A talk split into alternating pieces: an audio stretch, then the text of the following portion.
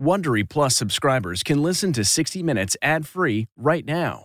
Join Wondery Plus in the Wondery app or on Apple Podcasts. This spring, if you'd rather spend time enjoying your lawn instead of trying to keep it alive, there's good news. TruGreen is the easiest and most affordable way to get a beautiful lawn. All you have to do is water and mow, and they'll do the rest. Weed control, fertilization, aeration, and even some things you might not even think of. They'll do all of it, while you can do literally anything else. With TruGreen, you can have your lawn looking as good as a putting green. That's not hyperbole. TruGreen is the official lawn care treatment provider of the PGA Tour. TruGreen offers a satisfaction guarantee, and they have a verified best price promise, which guarantees you the lowest price with no compromise on quality. You do you. Let TruGreen do your lawn care. Visit trugreen.com to get the best lawn at the best price with the best people guaranteed.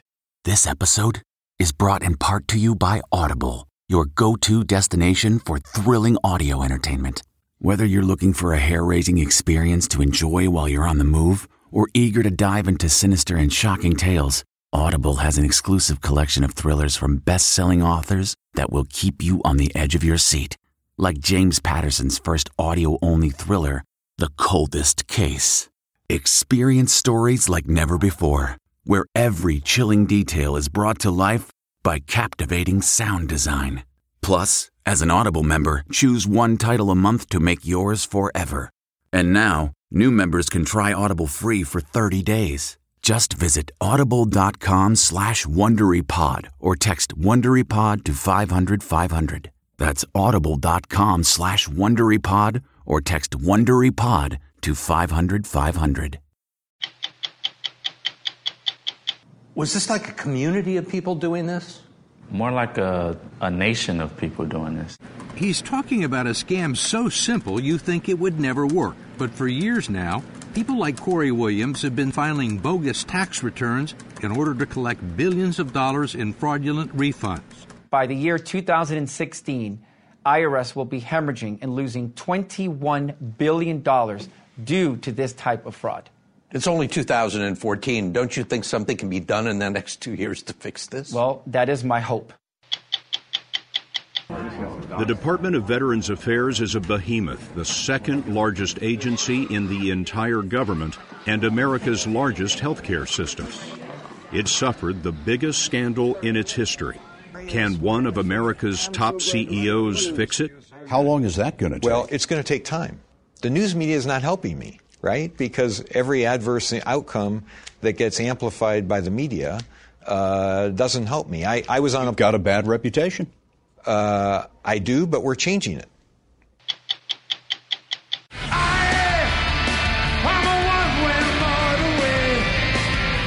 Foo Fighters may be America's best rock and roll band. That's not the only reason they're on 60 Minutes tonight. They're also in the midst of one of the most interesting music projects we've ever seen. You know I'm not in the clear. Dave Grohl, the band's leader, invited us along to watch as they travel to eight American cities, interviewed some of the most influential musicians, to record all that's great about American music.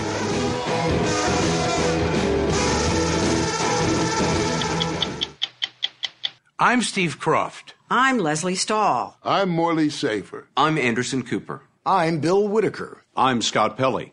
Those stories tonight on 60 Minutes.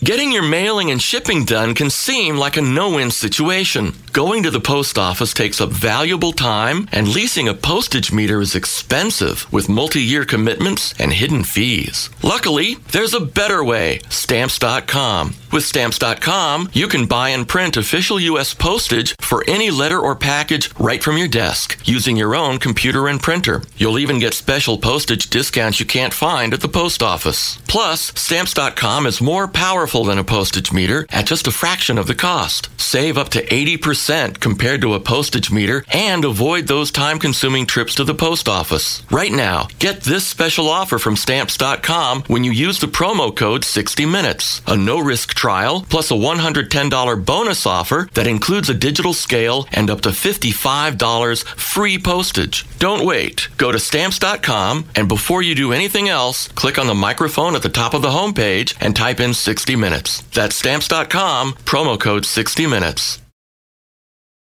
There have been lots of stories over the past few months on identity theft and how the information can be used against you. You may have heard something about stolen identity tax fraud.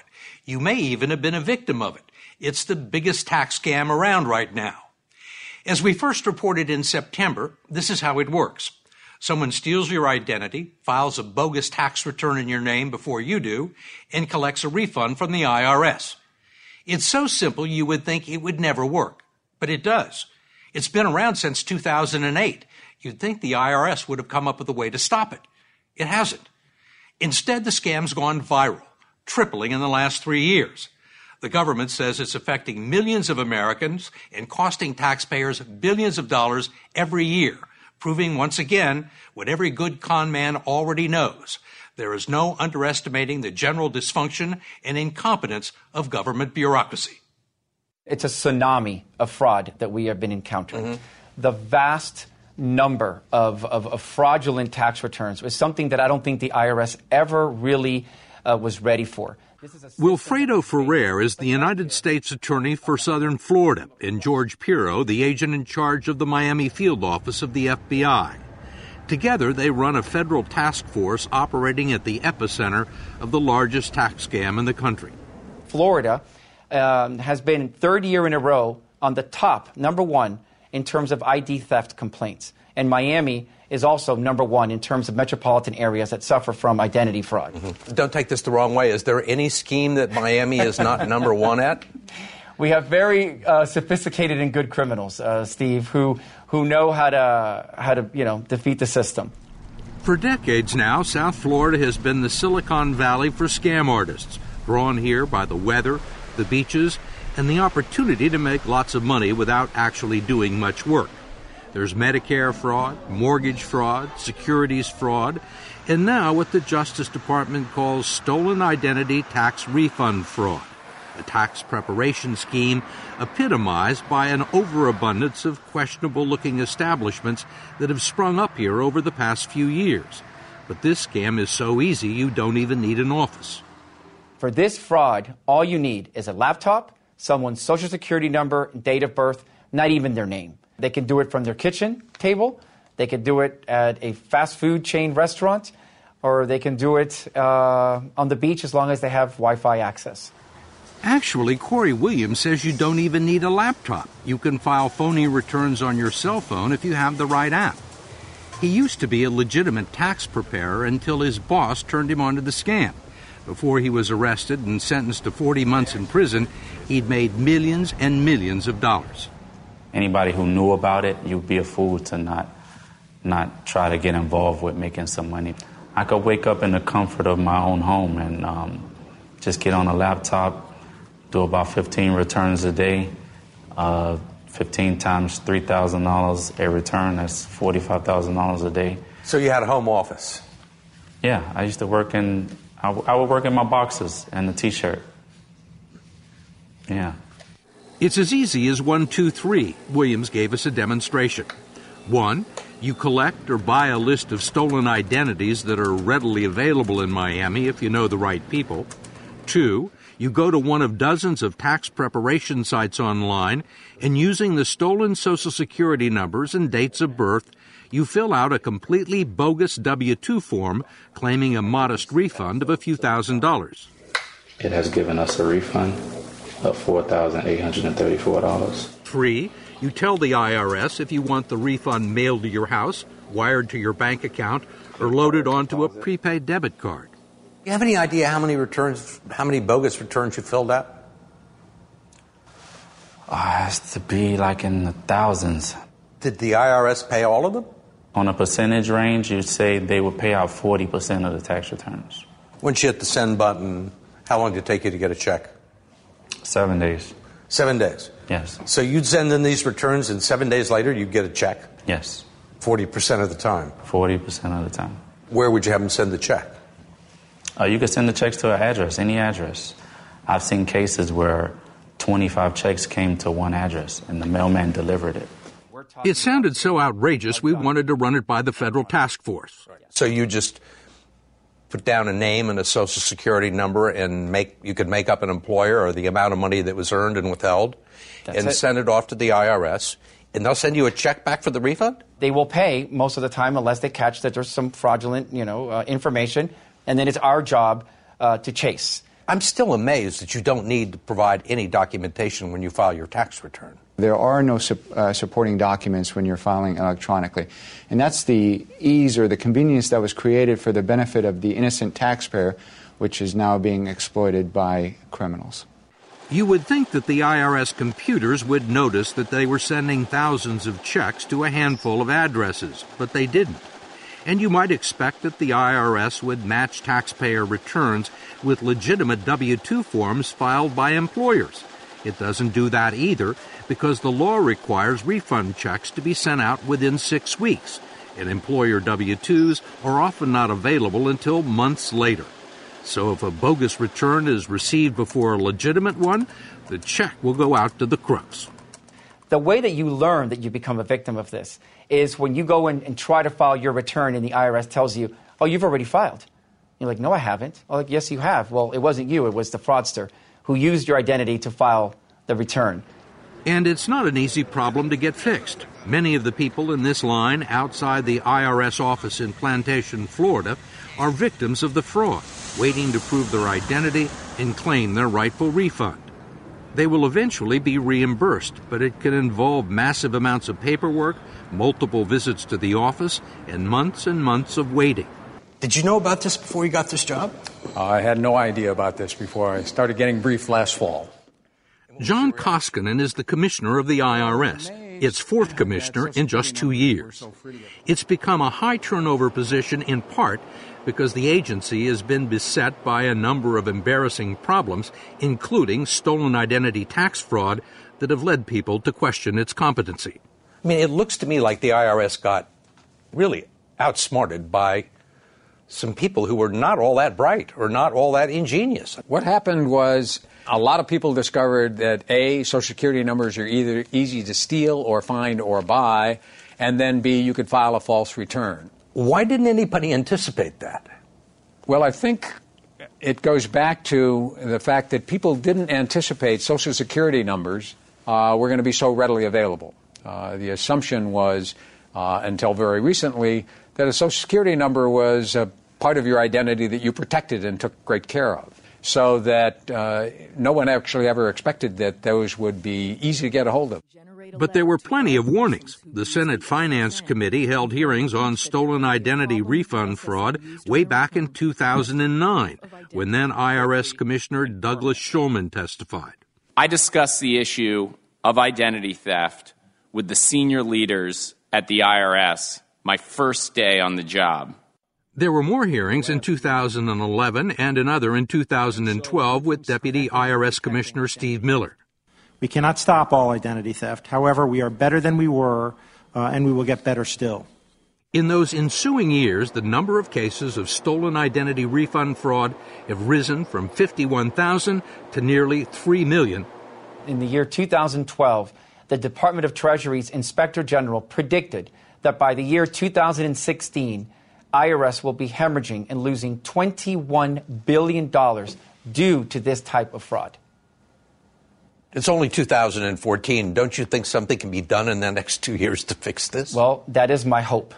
But it will not be easy. The entire IRS system uses Social Security numbers as its primary means of identifying taxpayers, even though they're now ubiquitous in public, private, and corporate files, just waiting to be stolen by thieves.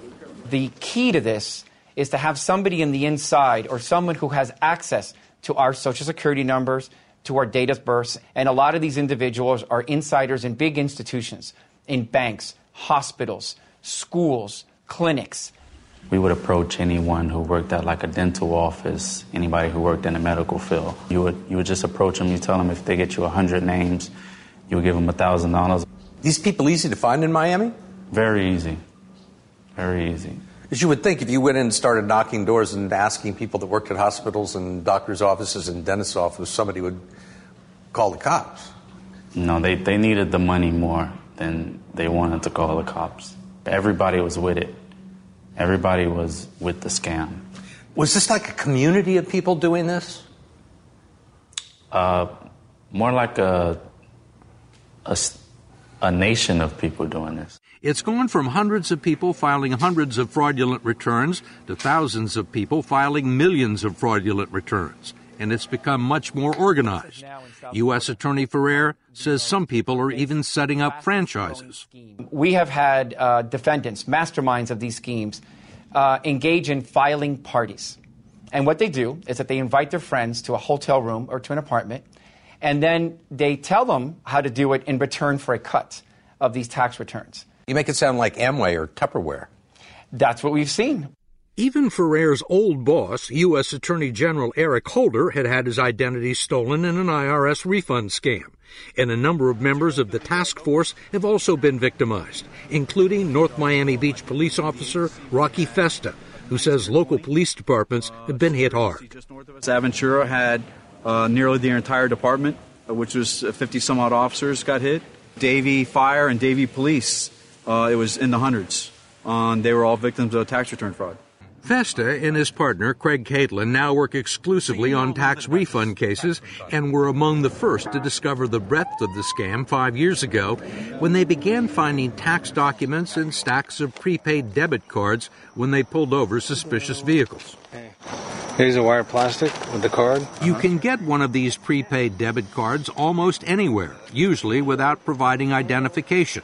You then deposit and withdraw money from it as needed. It's like a bank account for people who don't have one.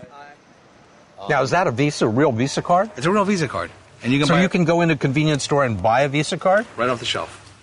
If you want, the IRS will electronically deposit tax refunds directly onto these cards, no questions asked, eliminating the need for crooks to ever actually set foot inside a bank or to try and cash a refund check.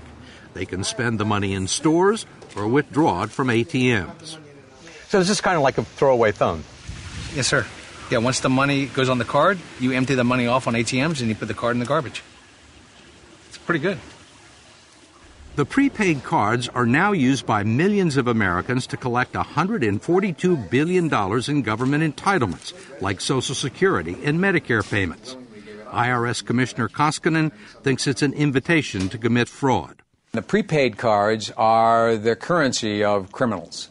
Our problem is you can't distinguish the number of a prepaid card from a legitimate bank account. Almost impossible to trace, right? It is uh, almost impossible to trace. Why doesn't somebody put an end to that? There are a significant percentage of the population unbanked, as it were called. Because if you don't allow them to use a prepaid card, uh, they're going to have to get a check and they'll have to pay somebody a lot of money to cash that check. So you're disadvantaging a significant part of the population. And empowering a, a criminal network. And you're empowering a criminal network. Five years into the scam, the IRS can still not always tell if the person filing the return and claiming the refund is actually the real taxpayer. By comparison, the credit card companies are much better at flagging suspicious charges before they're paid out. Credit card companies don't have that much of a problem with this. Why can't the IRS do that? So that's the direction in which we're going. Uh, it's a significant um, uh, move into the, what I call the 21st century. Mm-hmm. We're still kind of in the late 19, 1900s, but this is still, a big problem that we, uh, while we're making great progress, we've got a lot of work to do. And they're having trouble keeping up with the con artists. Last month, the IRS announced that hackers had busted into its computer system and stolen another 104,000 taxpayer identities, which so far have been used to collect nearly $50 million in bogus refunds. As for Corey Williams, he's now in jail, serving his 40 month sentence. Welcome to Play It, a new podcast network featuring radio and TV personalities talking business, sports, tech, entertainment, and more. Play it at play.it. The Department of Veterans Affairs is in the midst of the biggest reorganization in its history. It comes after the agency's biggest fiasco. It was just a year ago that we learned that tens of thousands of vets were waiting months for medical care, while managers cooked the books to hide the delays. The former secretary was forced out. As we first reported last fall, the new man in charge has no government or medical experience. But 62 year old Bob McDonald does know management. He was chief executive officer of Procter & Gamble, the largest consumer products company in the world. We wanted to know how a soap salesman will go about cleaning up the VA. How many employees do you think should be fired? Based on what you know. Well, the report we've passed up to the um, to the, the Senate committee and House committee has about 35 names on it. I've got another report that has over a thousand. If a thousand people need to go, give me a sense of what are some of the things that they did. Well, we're, we're simplistically talking about people who violated our values. And those values are what? It's integrity, it's uh, advocacy, it's respect, it's excellence. Um, these are the things that we try to do for our veterans. But Bob McDonald can't punish or fire a thousand people right now. He's discovering how different the capital is from capitalism. To fire a government manager, he has to put together a case and prove it to an administrative judge. Scott, the reason this is this reason this is okay in some respects is that a lot of people think it's not okay well, that if people lied and put veterans well, that's, seconds that's different. and their that's self different. first, they should be cleared out. Absolutely, absolutely. But we've got to make it stick. How do you mean? So we propose the action, the judge rules, and the individual has a time to appeal. That's why we have a lot of people on administrative leave. We've moved them out because we don't want any harm to our veterans. I'd like you to meet my district commander. Hi, Bob McDonald. When we met McDonald, he'd been on the job four months and was getting an education. He had inspected 41 VA facilities. We caught up with him in Boston, where we discovered that he refuses to be called Mr. Secretary. Nice to meet you, Mr. Secretary. Nice to meet you. I'm Bob. Please call me Bob. His Washington staff can't get their heads around calling the boss by his first name, so they've taken to calling him Secretary Bob. So you were with Patton? No. In North Africa? He was with me. He'll need that sense of humor because McDonald is battling a behemoth cobbled together over decades. The VA is the second largest agency in the entire federal government, behind only the Department of Defense. We have no hope of taking care of veterans if we don't take care of each other. He has 340,000 employees who handle services ranging from home mortgages to college loans to heart transplants. Well, you got you got people who really care about veterans here. Exactly. With 9 million patients, the VA is America's largest healthcare system, but it had slipped into critical condition. Last year, a doctor in Phoenix exposed those phony wait lists. It is dishonorable, it is disgraceful, and I will not tolerate it, period. Investigators found that the official record showed that vets in Phoenix were getting appointments in 14 days, but this was the true wait list. Those are numbers of days in the right hand column, more than 400 days in most cases. The investigation found that the wait may have contributed to six deaths. It was all because Phoenix was overwhelmed. The general condition of the emergency room at that time you would describe as what? Chaos. Absolute chaos. Dr. Catherine Mitchell was co director of the emergency room. How well known was it inside the VA in Phoenix that veterans were going months without getting an appointment? Everyone knew that. Um, everyone that worked at the Phoenix VA for any length of time. And when she reported the problems, she was reassigned to an empty clinic. In 2013, I submitted a confidential OIG complaint regarding the life threatening issues within the Phoenix VA system. Dr. Mitchell was among the first to blow the whistle. I had veterans who had survived World War II, who'd survived Pork Chop Hill, who'd survived um, the Battle of Fallujah, who, who had gone through so many um, situations of combat where it's a life and death situation, and yet I could not guarantee their safety in the middle of metropolitan Phoenix in my ER because we didn't have adequate staffing or training. A nationwide investigation confirmed the phony wait lists in Phoenix and 92 other VA centers. When you read that in the Inspector General's report, you thought what? I was incensed. I was incensed. Our veterans have earned these benefits. They earn them with their lives in danger. It strikes me that you are coming into a system which was broken because the people in the regions were lying to headquarters. This is one of the reasons I have traveled. I've got to get to the bottom of it. I've got to meet the people. So the adverse information gets from the bottom to the top as quick as possible. People get rewarded for bringing adverse information forward. That has never been the case before. It's going to be the case now. I have a piece of paper right here uh, from a veteran. The day we were with him, a vet had driven 1,200 miles to get care at the Boston VA hospital she slipped McDonald this note. Can you read it? It says, I'm from Alabama, and I had to come here to Boston to get care. Uh, that breaks my heart. Other failures boggle the mind. In Pittsburgh, six vets died of Legionnaire's disease in a VA hospital that had known its water system was contaminated. In Brockton, Massachusetts, a Vietnam vet was hospitalized for eight years with a psychiatric disorder, but no one ever scheduled an appointment for him with a psychiatrist.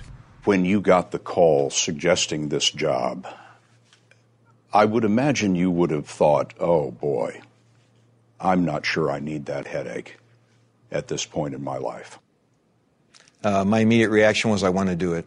I feel like my whole life has been designed to lead to this. The design of Bob McDonald's life, in many ways, started at the U.S. Military Academy. He graduated in 75 and served five years as a paratrooper. He bought his first home with a VA loan, and the VA paid for his master's degree.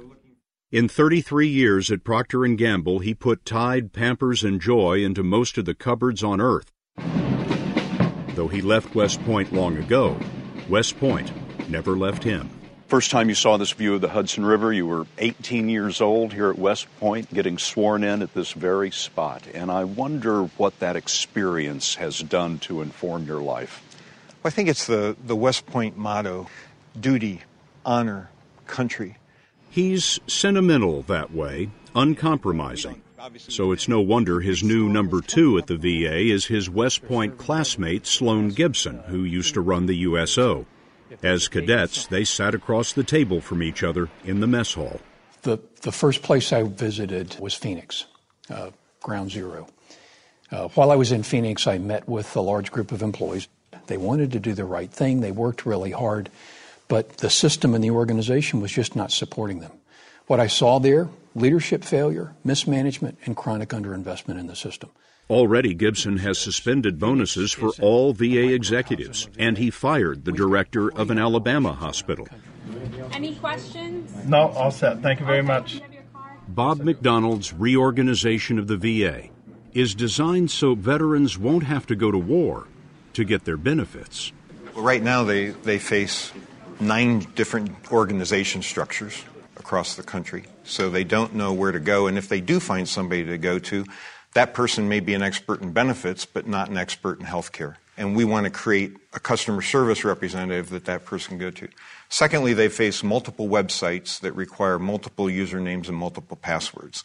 And that's not acceptable. We've got to get to one website, one entry point, and then fan people out from there. Can you stand up for me? Something he's already done is given doctors a raise. VA physicians were making less than most private doctors. It was hard to fill the open jobs, and that led to those intolerable wait lists. How many doctors and nurses and medical professionals do you need to hire right now? If we could do it today, uh, we would tell you we probably need about 28,000 is what we said in our in our committee testimony. I'm sorry, 28? Yes. Thousand? Yes. But wait a minute. Scott. How long is that going to take? Well, it's going to take time because every adverse outcome that gets amplified by the media uh, doesn't help me. I, I was on. You've a, got a bad reputation. Uh, I do, but we're changing it. But It is the largest integrated health network in the United States. He's trying to change that reputation himself. McDonald is personally recruiting doctors and nurses. This was Massachusetts General Hospital. If you want to do research, clinical work, and teach at the same time, this is a great place to work. Later, we caught him calling a young doctor that he'd met the day before. I heard what a wonderful cardiologist you are. So we got some state of the art stuff we're doing here. We'd love to get you on board, and if you get to Washington, I'd love to see you. And if you know the number of a good psychiatrist, McDonald needs to hire 2,500 mental health professionals. Since 2006, 400,000 vets, many from Iraq and Afghanistan, have applied for mental health services. We've had an instance uh, where we've spoken to the family, and the family has told us that the individual came to the VA and they got out of their car and they took their own life in our parking lot because they knew that we could then deal with it. And they didn't want to do it at home with their family. Deal with their body. We'll deal with the tragedy. There are many tragic, senseless failures around the VA. But we notice something else, too. It's if great. there's any bonuses to be given out, give them to these people. I will. Everywhere McDonald went, there were plenty of vets eager to praise their care, from rehab. And there was a lot of other guys that and ladies that you know was homeless like I had became, mm-hmm. and we stayed like a family. To a Boston homeless shelter funded by the VA. Thank you for coming, sir. Oh, it's my pleasure. To be. I knew you were here. I wanted to see you. While his staff gets used to Secretary Bob, there's another term they're learning. He calls vets customers, which to a Procter & Gamble mind is both a compliment and a bond. McDonald says by next year there will be one website, not 12. New patients will see a doctor within 30 days, and no one will wait for their benefits. What do you owe these veterans? Not the VA, but Bob McDonald. What do you owe these veterans? Well, this, this is very personal because I served with a lot of these guys.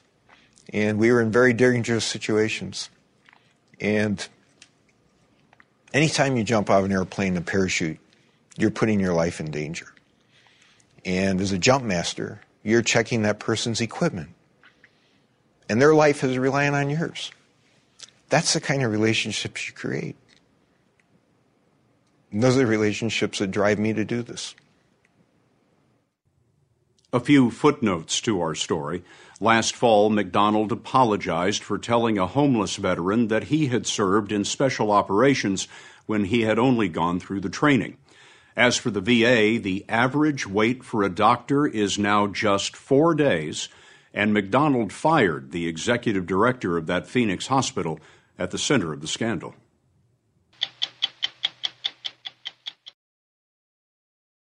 We kick it around with the world's greatest soccer player, Barcelona's Lionel Messi. Plus, do the Cubs' new owners see a pennant in Wrigley's future? We're competitive people. We want to win. 60 Minute Sports, Wednesday, July 1st, only on Showtime and Showtime Anytime.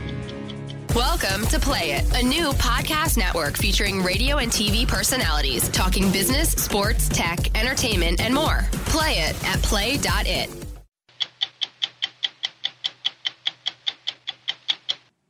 When David Letterman retired in May, he could have chosen just about anyone in the world to be his final musical guest. The honor went to Foo Fighters, one of the last great American rock bands that consistently sells millions of albums and fills stadiums around the world. They were created 20 years ago by lead singer and guitarist Dave Grohl, but it was his latest project that really got our attention. The band has made a multi part documentary and recorded an album called Sonic Highways. It's a mix of music history, journalism, songwriting, and old fashioned rock and roll. And as we first reported last fall, it's unlike anything any rock band has ever attempted, and a reflection of everything Dave Grohl loves about making music.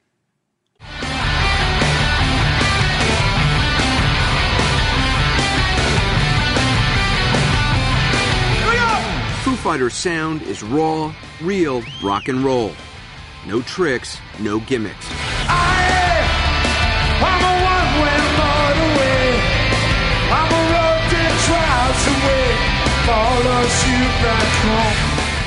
This was one of two sold out shows they played to 165,000 fans in London's Wembley Stadium in 2008. But Dave Grohl insists money has never been his motivation.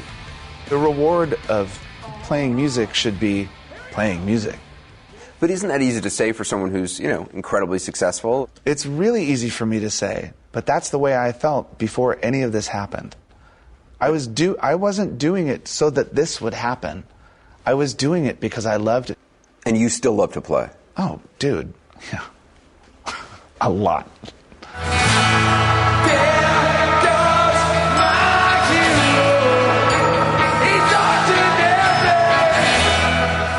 That love of playing is what Grohl believes should always be at the heart of music. Don't worry about what everyone else thinks. Don't let someone say like, "Sorry, you didn't win the song contest.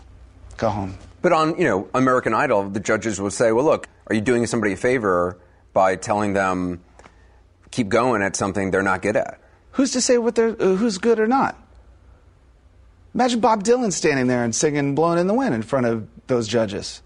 Sorry, it's a little nasally and a little flat. Next.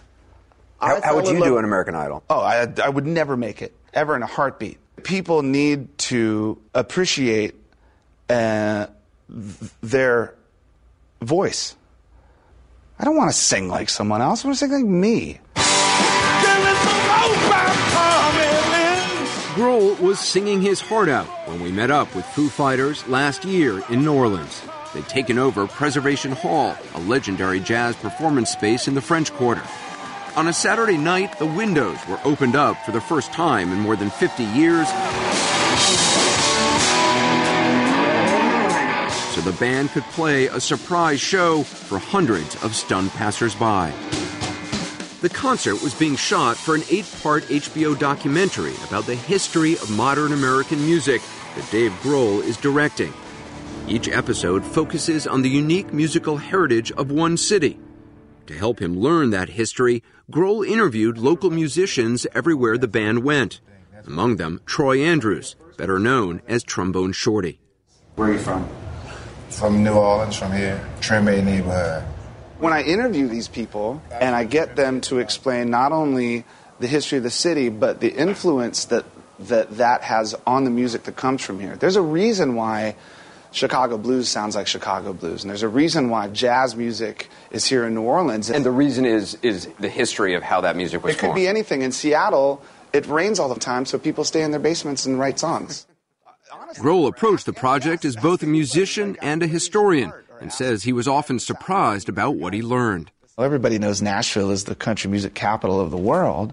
But then I start to realize wait a minute, all of these, the, the foundation of a lot of these musicians is in the church.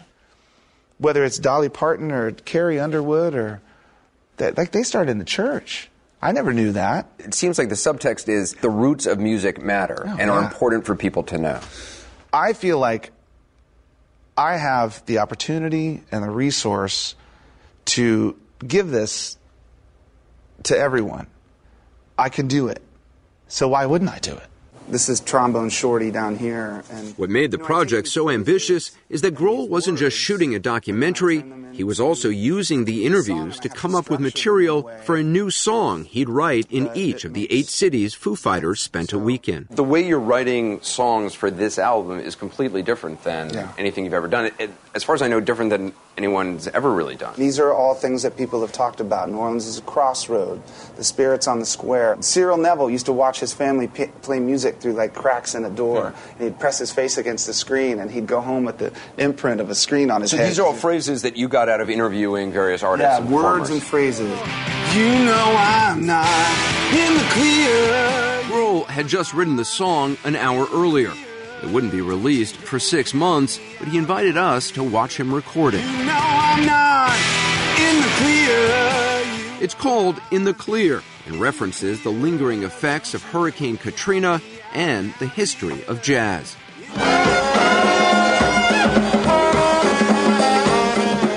None of the Foo Fighters knew much about jazz before coming to New Orleans, but that was the whole reason to make the trip.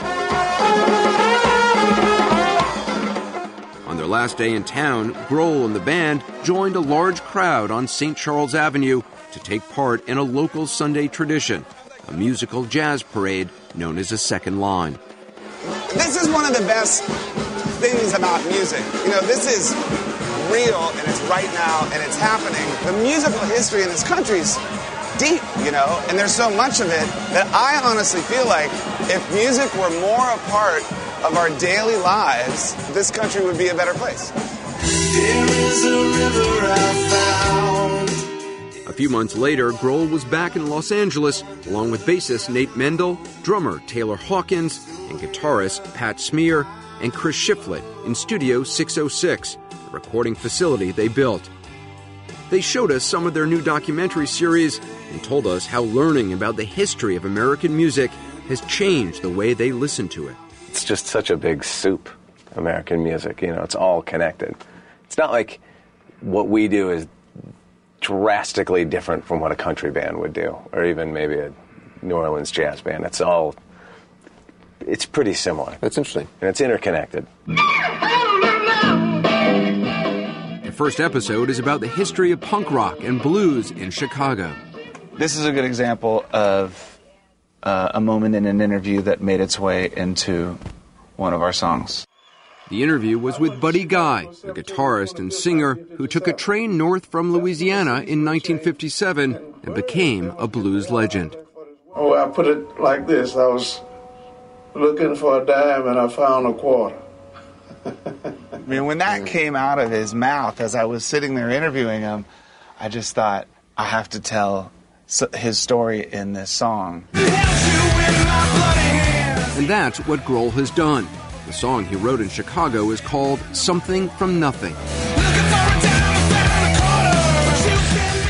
Chicago isn't just important to American music, it's played a crucial role in Dave Grohl's own history. He grew up in Virginia, and when he was 13, on a family trip to Chicago, a cousin took him to his first concert. A local punk rock band called Naked Raygun. That night changed Grohl's life. My belly was up against the stage and the singer was diving on my head and it was so loud my teeth itched you know and like there was spit and sweat and that that night i just thought i can do this Grohl taught himself to play guitar and drums and at 17 dropped out of high school to go on tour with a punk band by 21 he was broke in los angeles with no way to get home. That's when he got a call about joining a seattle band called nirvana.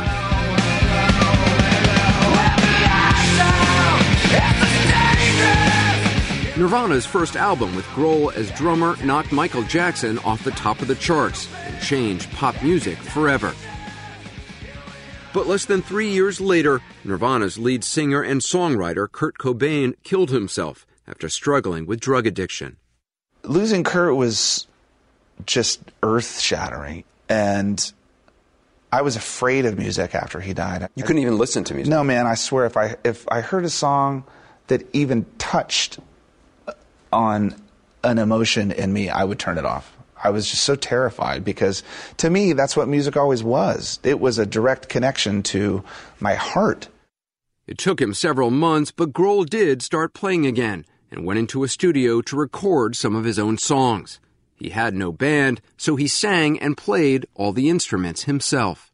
I called it Foo Fighters because I didn't want people, I didn't want to put my name on it at first. I didn't want people to say, like, oh, that's the guy from Nirvana. How did you come up with the name Foo Fighters? Do you like the name? Had I imagined that it would last more than a month and a half, I might have named it something else. It's the dumbest band name ever. Oh, Foo Fighters was a slang term that they used for UFOs in World War II. Now 46, Grohl is not the drummer of Foo Fighters, but he is still considered one of the greatest of his generation. Nirvana was recently inducted into the Rock and Roll Hall of Fame, and it's likely one day Foo Fighters will be as well. Grohl lives in Los Angeles with his wife and three young daughters, none of whom seem to care their dad is a rock star, particularly when they just want to go swimming. He doesn't like to be away from home for more than two weeks at a time, but has begun a new tour and is already planning another album. This is all I do, man. Like, there's not other interests you have. This is it. All I do is shuttle kids around in a minivan and then come down here and be in the Foo Fighters. That's it. And I'm not lying. That's true, man. Foo Fighters returned to each of the eight cities where they recorded Sonic Highways, but Grohl fell in love with one city in particular. That week we had in New Orleans totally changed my life. How so? It made me fall head over heels in love with music all over again. This is my friend Troy. You might know him as Trombone Shorty. One of his favorite memories from that week in New Orleans was when Foo Fighters gave the surprise show in the French Quarter. After playing on their own, they were joined by the legendary Preservation Hall Jazz Band.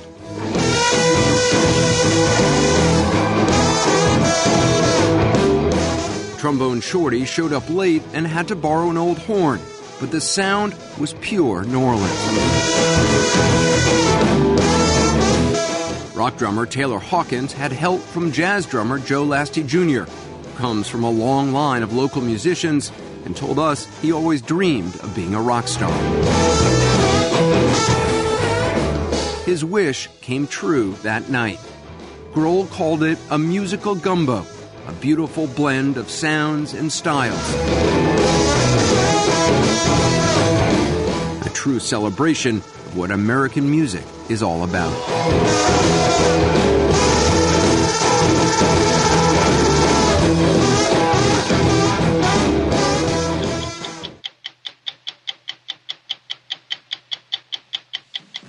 Join Anderson Cooper inside Dave Grohl's home studio. Go to 60minutesovertime.com. Sponsored by Lyrica. I'm Steve Kroft. We'll be back next week with another edition of 60 Minutes. Tomorrow, be sure to watch CBS This Morning.